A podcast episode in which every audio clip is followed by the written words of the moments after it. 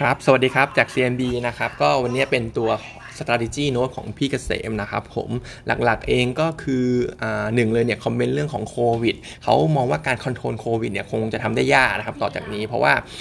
เรื่องของตัวผู้ป่วยที่เป็น spreader เนี่ยไม่ว่าจะเป็นต่างด้าว หรือว่าพวกนักพนันตามบ่อนเนี่ยพวกเนี้ยเขาก็พยายามหลีกเลี่ยงการตรวจสอบ หรือว่าการตรวจหาเชื้อโควิดนะครับเพราะว่าคนเหล่านี้ผิดกฎหมายนะครับผมเพราะฉะนั้นการควบคุมเนี่ยก็ทำได้ยากเพราะฉะนั้นตัวเลขเนี่ยเราคงจะเห็นผู้ป่วยติดเชื้อเนี่ยเพิ่มขึ้นเรื่อย ๆ ต่อจากนี้นะครับแล้วก็อีกหนึ่งสองอาทิตย์เนี่ยอาจจะเห็นยอด peak ด้วยซ้ำนะครับ ส่วนเรื่องของตัวการล็อกดาวน์เองเนี่ยมองว่าอาจจะเป็น partial lockdown อยู่เหมือนเดิม คงยังไม่ได้มี full lockdown นะครับผมเพราะว่าถ้า full lockdown ขึ้นมาเนี่ยมันกระทบเศรษฐกิจค่อนข้างเยอะ รวมไปถึง เกิดเกิด full lockdown เองเนี่ยรัฐบาลเขาต้องออกมาตรการช่วยเหลือประชาชนออกมานะครับตอนนี้ก็มองว่ารัฐบาลก็ไม่ได้มีตังค์มากพอขนาดนั้นที่จะมีมาตรการอะไรใหม่ๆออกมาช่วยอีกนะครับผมเพราะฉะนั้นก็มองว่าคงจะเป็นแบบ partial ต่อไป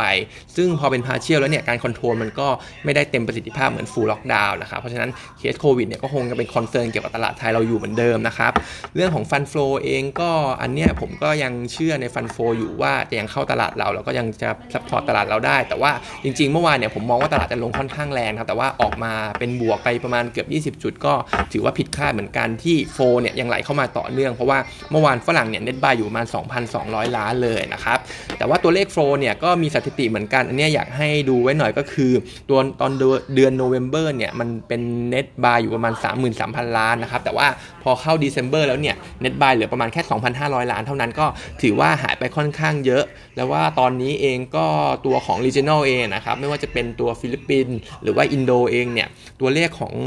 fund flow เนี่ยเริ่มเห็นเป็นตัวเลขเอาโฟแล้วนะครับผมเพราะฉะนั้นก็อาจจะระวังไว้หน่อยว่า flow ช่วงนี้อาจจะหยุดหยุดบ้างหรือเปล่านะครับผมแต่ว่าดูจากตลาดเมื่อวานแล้วเนี่ยก็ดูเหมือนว่าโฟโฟที่ยังไหลเข้าไทยเนี่ยยังพอจะมีมาอยู่บ้างนะครับส่วน EPS ของตลาดเอง valuation นะครับผมก็ตอนเนี้ย trade อยู่กันที่ PE ของปี 2021 ประมาณ 21 เท่านะครับสำหรับ PE ตลาดเรา 21 เท่าเนี่ยก็มากมากกว่าค่าเฉลี่ยค่าเฉลี่ย 5 ปีอยู่ประมาณนิดนึงนะครับผมแล้วก็แพงกว่าเพื่อนบ้านอยู่สักหน่อยนึงก็ ถือว่าตลาดไทยเราเองเนี่ยความน่าสนใจก็น้อยกว่านะครับว่าความน่าสนใจก็น้อยกว่านะครับแต่ว่าความด้วยที่มัน underperform นะครับลงมาค่อนข้างเยอะก็อาจจะเป็นอีกหนึ่งเหตุผลให้ flow เนี่ยยังพอที่จะกลับเข้ามา support ตลาดเราต่อไปได้ก็ได้นะครับส่วนอีก paper เป็นกลุ่มแบงก์นะครับผมกลุ่มแบงก์เองก็analyst ยัง overweight อยู่เหมือนเดิม เพราะว่ามองว่า fundamental ต่างๆ ในช่วงของต่อจากเนี้ยยังคง on track อยู่เหมือนเดิม ถึงแม้จะมีโควิดเข้ามาบ้าง ซึ่งไอโควิดเองเนี่ยอาจจะเป็นอุปสรรคในเรื่องของ fund flow ที่จะไหลกลับเข้ามา หรือว่าการ re-rating ของกลุ่มแบงค์ขึ้นไปนะครับแต่ว่าสุดท้ายแล้วเนี่ยเขามองเรื่องของการฟื้นตัวกลุ่มแบงค์เนี่ยน่าจะจะยังน่าจะยังไปได้นะครับทีนี้ตัว preview ในช่วงของ quarter 4เองเนี่ยเขาทำ aggregate ตัว Net Profit ประมาณ 25,000 ล้านนะครับโดยรวมคือ 25,000 ล้าน ติดลบไปประมาณ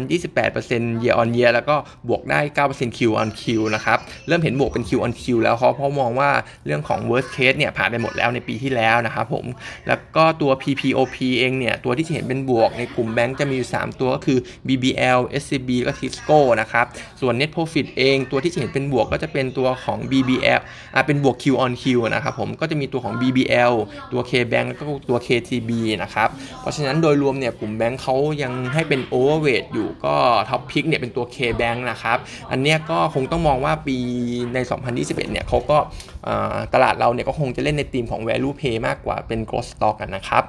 ส่วนตัวสุดท้าย CPN นะครับผมอันนี้ก็จากเคสโควิดเนี่ยตัวนี้ก็คงก็คงมีผลกระทบอยู่เหมือนกัน Analyst ก็เลยทำตัวของ sensitivity เข้ามานะครับ ลองดูว่าถ้า ถ้ามีถ้าให้ส่วนลดเพิ่มนะครับผม discount ค่าเช่าเนี่ย5ถึง20%เนี่ยแล้วก็บวกกับเรื่องของการปิด mall ไปประมาณ4 mall ก็คือที่มหาชัยระยอง แล้วก็ตัวของพัทยา2ที่นะครับผมไอ้สอง factor เนี่ยรวมกันเนี่ยจะทำให้